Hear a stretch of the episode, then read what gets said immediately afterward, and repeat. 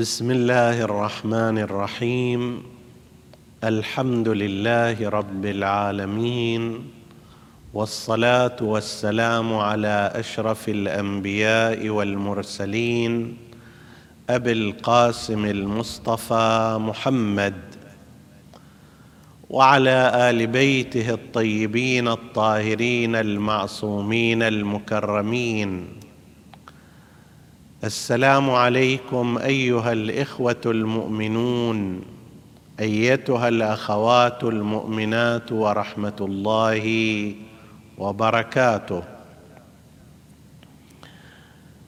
مما جاء في دعاء الإمام الحسين عليه السلام في يوم عرفة والذي يستحب أن يقرأ في سائر الأيام بل ينبغي أن تحفظ مقاطع منه ولو أمكن حفظ كل الدعاء لكان خيرا لما فيه من التعليم والتهذيب والتربية وبناء العلاقة المثلى مع الخالق العظيم. جاء فيه اللهم اجعل غناي في نفسي واليقين في قلبي والإخلاص في عملي والنور في بصري والبصيرة في ديني ومتعني بجوارحي واجعل سمعي وبصري الوارثين مني. وانصرني على من ظلمني وأرني فيه ثأري ومأربي وأقر بذلك عيني. اللهم اكشف كربتي واستر عورتي واغفر لي خطيئتي واخسأ شيطاني وفك رهاني واجعل لي يا إلهي الدرجة العليا في الآخرة والأولى. صدق سيدنا ومولانا أبو عبد الله الحسين سلام الله عليه. يعلمنا الإمام الحسين في هذا الدعاء وسائر الأئمة في سائر الأدعية أمورا كثيرة. يعلمون يعلموننا صفات الله عز وجل وهي مباحث في التوحيد عالية. يعلموننا أدب الخطاب مع الله عز وجل وهو في مبحث الأخلاق والعبادة مهم. ويعلموننا أيضا حاجاتنا الحقيقية في هذه الدنيا. قسم من الناس يغفلون عن هدف حياتهم وحين يغفل الإنسان عن هدف حياته تراه يسير ولكن على غير هدى. هل رأيت عبد الطاغوت كما ورد في القرآن الكريم؟ هؤلاء يعيش الواحد منهم سبعين سنة ولكن بدل أن يكون عبدا لله عز وجل يكون عبدا للطاغوت. حركته فكره عمله عمره كله في سبيل الطاغوت. ترى إذا جاء يوم القيامة هذا ماذا سيكون نتيجة أمره؟ عبدة الأهواء تراه يركض من الصباح إلى المساء لأجل إشباع غرائزه بحرام بشبهة بغير ذلك لا يهمه يستنفذ عمره في عبادة فرجه وبطنه وأهوائه. ضيع البوصلة. لم يعرف هدف حياته. لم يعرف حاجاته الحقيقية. هنا يأتي دور الدعاء من جملة ما يفعل أنه يعرف الإنسان حاجاته الحقيقية ويبصره بها ويدعوه بالتالي إلى السعي وراءها والاستعانة بالله من أجل تحقيقها. وهذه الفقرات من جملة ذلك. اللهم اجعل غناي في نفسي. غنى النفس. لو أن إنسانا صارت نفسه غنية امتلك غنى في نفسه ما مد يده إلى غير الله عز وجل. وما تطلع طامعا إلى ما عند الآخرين. وهذا غنى النفس لا يرتبط بالفقر المادي لا. قد يكون إنسان مليارديرا ومع ذلك هو فقير في نفسه. يطمع في كوخ إلى جانبه وهو يمتلك القصور. ويطمع في زوجة عند شاب وهو يمتلك من الأموال ما يستطيع أن يأتي بأمثالها وأضعافها. النفس عندما تكون صغيرة ضيقة فقيرة يبدأ الإنسان يمد عينه هنا وهناك. يريد أثاث غيره. وبيت غيره ووظيفة غيره وزوجة غيره ومنصب غيره وسيارة غيره. ومن هنا يتكون الحسد. هذا هو من مناشئ الحسد الذي يطمع فيه الإنسان أحيانا أن يزول خير غيره ونعمة غيره لكي تأتي إليه. أما غني النفس لا يحركه شيء. مائدة طويلة عريضة تعرض عليه وعنده خبز وجبن. يقول الحمد لله رب العالمين هذا يشبعني وذاك يتخمني.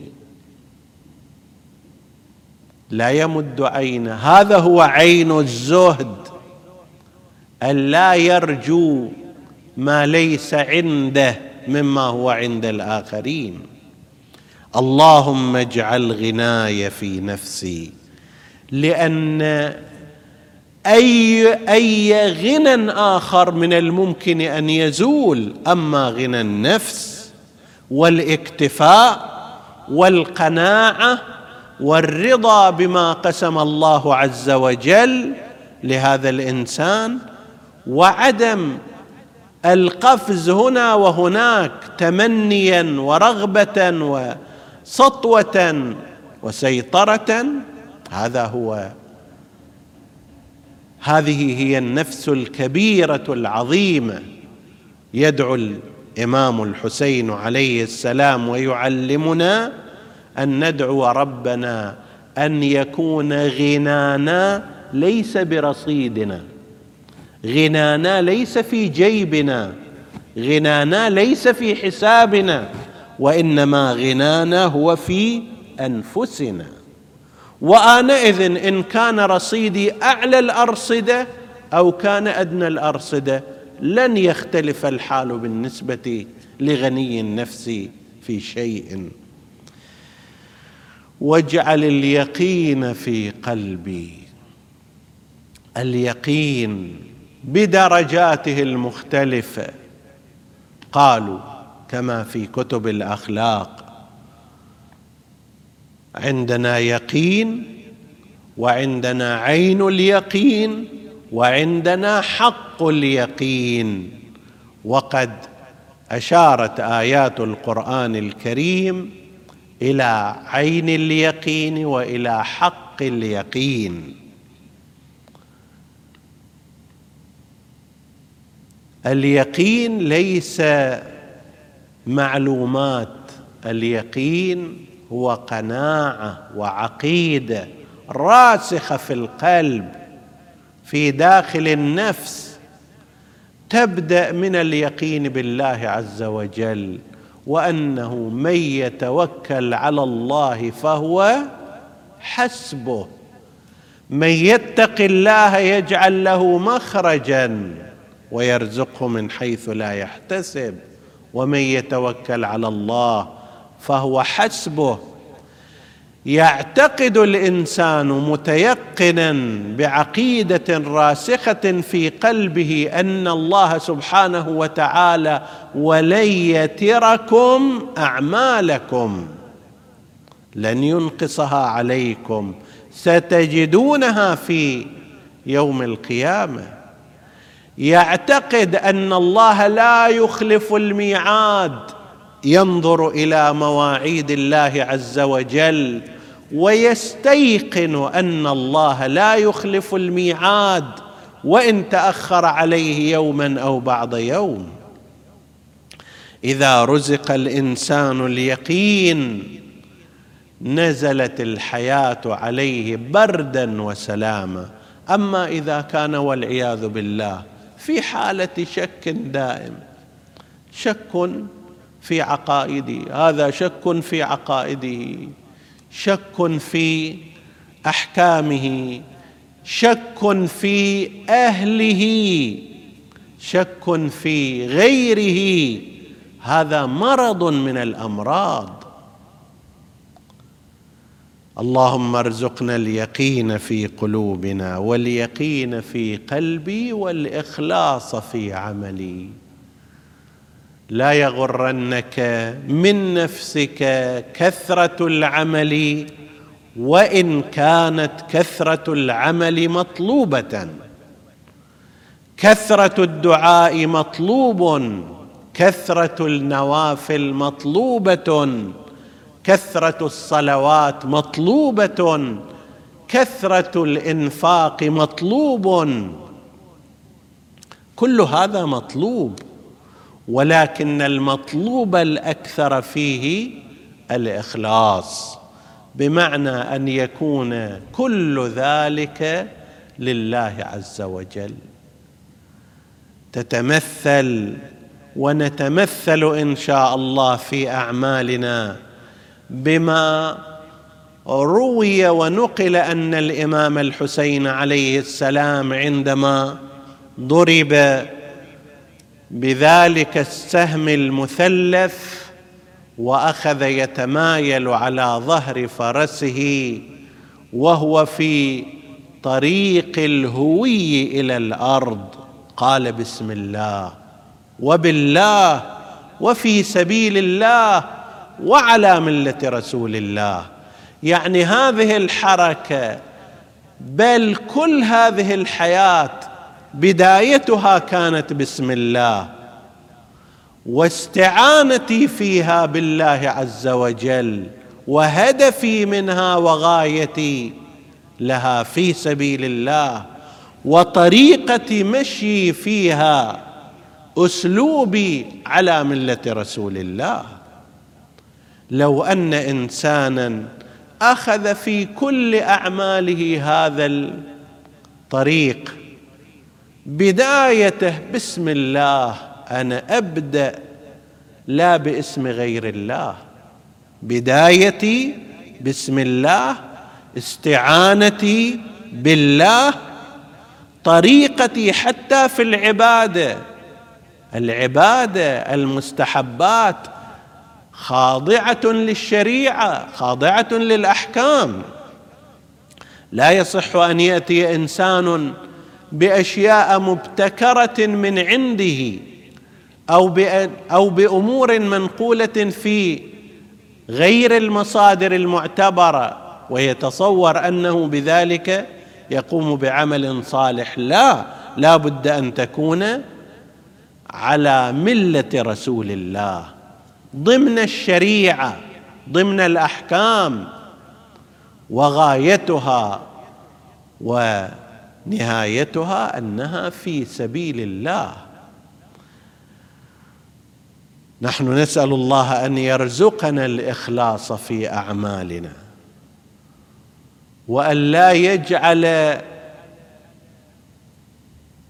أن لا يكلنا إلى أنفسنا طرفة عين أبدا وأن لا يجعل شهواتنا تحركنا وأن لا يجعل الدنيا غاية لنا في أعمالنا والإخلاص في عملي والنور في بصري والبصيرة في ديني.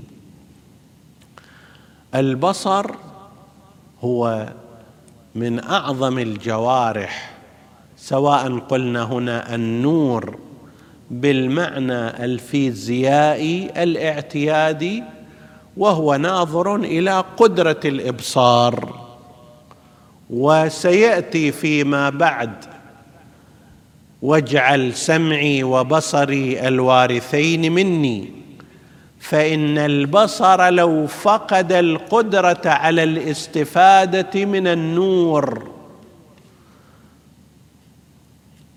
سواء كان على ما هو عند القدامى من أن آلية الإبصار تنتج عندما يخرج نور من البصر باتجاه الشيء المبصر والمرئي أو على ما عليه المعاصرون من أن النور من الطرف المرئي يستقبله البصر ويتحول بذلك إلى رؤية. المهم سواء كان القدرة على الاستفاده من النور المنبعث من الأشياء المرئية أو كان بمعنى النور الصادر من الأبصار والعيون باتجاه الأشياء المرئية. هذا إذا قلنا أن البصر هو المقصود منه البصر الحاسة ولعله هو الأقرب بقرينة أن البصيرة طلبت فيما بعد في الدين والبصيرة في ديني. يطلب الإمام ومن ورائه من يدعو بأن يجعل الله البصيرة في دينه. فإن البصيرة ونفاذ البصيرة من أعظم النعم على الإنسان. يقول الله سبحانه وتعالى قل هذه سبيلي أدعو على بصيرة. إن قسما من الناس يدعون ولكن لم يفكروا في الخريطة من البداية. لم يفكروا في إمام الحق. لم يك لم يفكروا في دلالة ولي الله. فيعبدون ربهم بدلالة ولي الله والمعصوم المنصوب من قبل الله عز وجل. فقد ترى شخصا حسن العباده كثير الذكر ولكن أصل الخريطه فيها خلل. البصيرة فائدتها هنا. لقد كان عمي العباس فيما ورد من الخبر عن الإمام الصادق عليه السلام لقد كان عمي العباس نافذ البصيرة مو بس على بصيرة وإنما نافذ البصيرة. نحن نسأل الله أن يرزقنا البصيرة ونفاذ البصيرة في الدين حتى لا تذهب تعبتنا وتعبنا أدراج الرياح. ومتعني بجوارحي واجعل سمعي وبصري الوارثين مني. يطلب الإنسان من الله عز وجل طول عمره ولكن طول العمر المقترن بفقدان الجوارح هذا أذى للشخص ولمن حوله؟ لو أن إنسانا طال عمره مثلا ولكنه بقي في هذا العمر عشرين أو ثلاثين سنة لا يسمع لا يرى ولا يبصر. هل سيكون ذلك العمر بالنسبة له مريحا؟ هل هو مطلوب لهذا الإنسان؟ هل سيكون ذلك مسعدا لمن حوله من أهله؟ والدهم مثلا لا يرى ولا يسمع ولا طريق للتواصل معه. ولا بد من رعايته. لا ريب أن هذا المصير سيكون مصيرا متعبا له ولمن حوله. لذلك من المطلوب في الدعاء أن يدعو الإنسان ربه بأن يمتعه بجوارحه أن يبقي له قوته بحيث لا يصبح بهذا النحو. وهذا التعبير موجود عندنا واجعلهما الوارثين مني. أو في موضع آخر قوتي واجعلها الوارث مني. أو جوارحي واجعلها الوارث مني. لماذا؟ لأجل هذا الأمر لأن العمر الذي يفقد فيه الإنسان عافيته يفقد فيه جوارحه يفقد فيه حواسه لا يكون عمرا مطلوبا. فكما تطلب للآخرة اطلب أيضا للدنيا فإن من بقاء جوارحك تستطيع أن تعبد ربك بالنحو الأفضل. بقاء بصرك يجعلك قادرا على التعلم والتعرف إلى وقت طويل. بقاء سمعك أيضا هو كذلك. وانصرني على من ظلمني وأرني فيه ثأري وماربي المؤمن ليس عدوانيا حتى يدعو على القريب والبعيد وإنما من يظلمه لا يستطيع الإنسان المؤمن أن يبادل الظلم بظلم. وإنما يطلب النصر من الله على ظالمه والنصر له أساليب مختلفة. يطلب من من الله سبحانه وتعالى الناصر يطلب منه أن يريح قلبه من هذا الظالم وأن يريه فيه مآربه وغاياته. ولأنه كما قلنا هذا المؤمن ليس عدوانيا فلا يريد تمزيقه لا يريد تشتيت عائلته وإنما يريد أن يكفى شره. أن يبعد عن طريقه أن يؤدبه الله سبحانه وتعالى حتى لا يستمر في ظلم غيره وأقر بذلك عيني. لا ريب أن هذه الأم التي ذهب أبناؤها ضحايا وكانت تأمل منهم أن يكونوا عونا وسندا لها.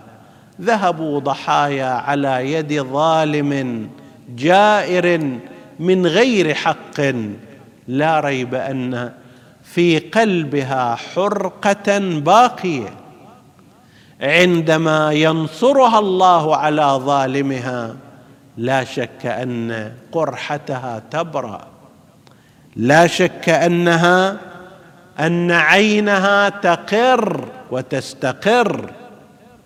ذلك الذي عاش أغلب عمره في سجن ظالم من الظلمه وخسر عمره هكذا لأجل شهوة من الشهوات ولأجل حكم قضاء جائر من قاض مرتشن وإذا به يفقد ثلاثين سنة من عمره. زهرة شبابه تذهب وتنتهي. لا ريب أنه يبقى في داخل قلبه ألم كبير. أوردوا قبل مدة من الزمان خبرا عن أمريكا أن رجلا من الجنس الأسود الذي يقال لهم الافريقيين الأمريكان وهؤلاء في الغالب يتعرضون إلى عنصرية من قبل قسم من البيض في أمريكا. أوردوا خبرا أن هذا الرجل اعتقل وعمره خمسه وعشرون سنة في تهمة بالقتل وحكم عليه بالسجن المؤبد. وحاول الدفاع عن نفسه ببراءته فلم يستطع. بعد خمسة وثلاثين سنة تبين للمحكمة أن هذا الشاب الذي أصبح عمره الآن ستين سنة تبين لهم أنه بريء وأنه لم يقتل احدا وأن القاتل شخص آخر. فجاءوا إليه وأطلقوا سراحه اللحظة التي أخبر فيها والدمعة التي نزلت من عينه تهز الإنسان. شخص مظلوم بحكم قضائي جائر بهذه البساطة خسر كل عمره خمسة وثلاثين سنة الآن ماذا يصنع فيما تبقى من عمره؟ لا ريب أن مثل هذا عندما ينصر على ظالمه من قبل الله عز وجل وبواسطة عباده تقر عينه تهدأ نفسه وأقر بذلك عيني. اللهم اكشف كربتي واستر, عي واستر عورتي. العورة ليست فقط ما هو في المصطلح الفقهي من السوءتين المعروفتين اللتين يجب سترهما عن الأجنبي. وإن كانت هذه من أول ما يطلب الإنسان ستره من الله عز وجل. بل بالإضافة إلى ذلك كل ما يعر به الإنسان ويعتبر عارا عليه. أخلاقه السيئة هي عورة وعار. أحقاده الدفينة هي عورة وهي عار. يطلب الإنسان من الله أن يسترها ذنوبه التي يرتكبها. لو كشفت ذنوبنا لبعضنا البعض لكان الأمر مرعبا ومزعجا. حتى قيل لو تكاشفتم لما تدافنتم. نسأل الله أن يستر علينا عوراتنا وذنوبنا وأخطاءنا وما يعاب منا أن يسترها عن الآخرين. إنه ستار العيوب. واغفر لي خطيئتي واخسأ شيطاني وفك رهاني واجعل يا إلهي واجعل لي يا إلهي الدرجة العليا في الآخرة والأولى. أسأل الله سبحانه وتعالى أن يجعل مفاد هذا الدعاء للمتكلم ولكل من يسمع ولعامة المسلمين إنه على كل شيء قدير. وصلى الله على سيدنا محمد وآله الطاهرين.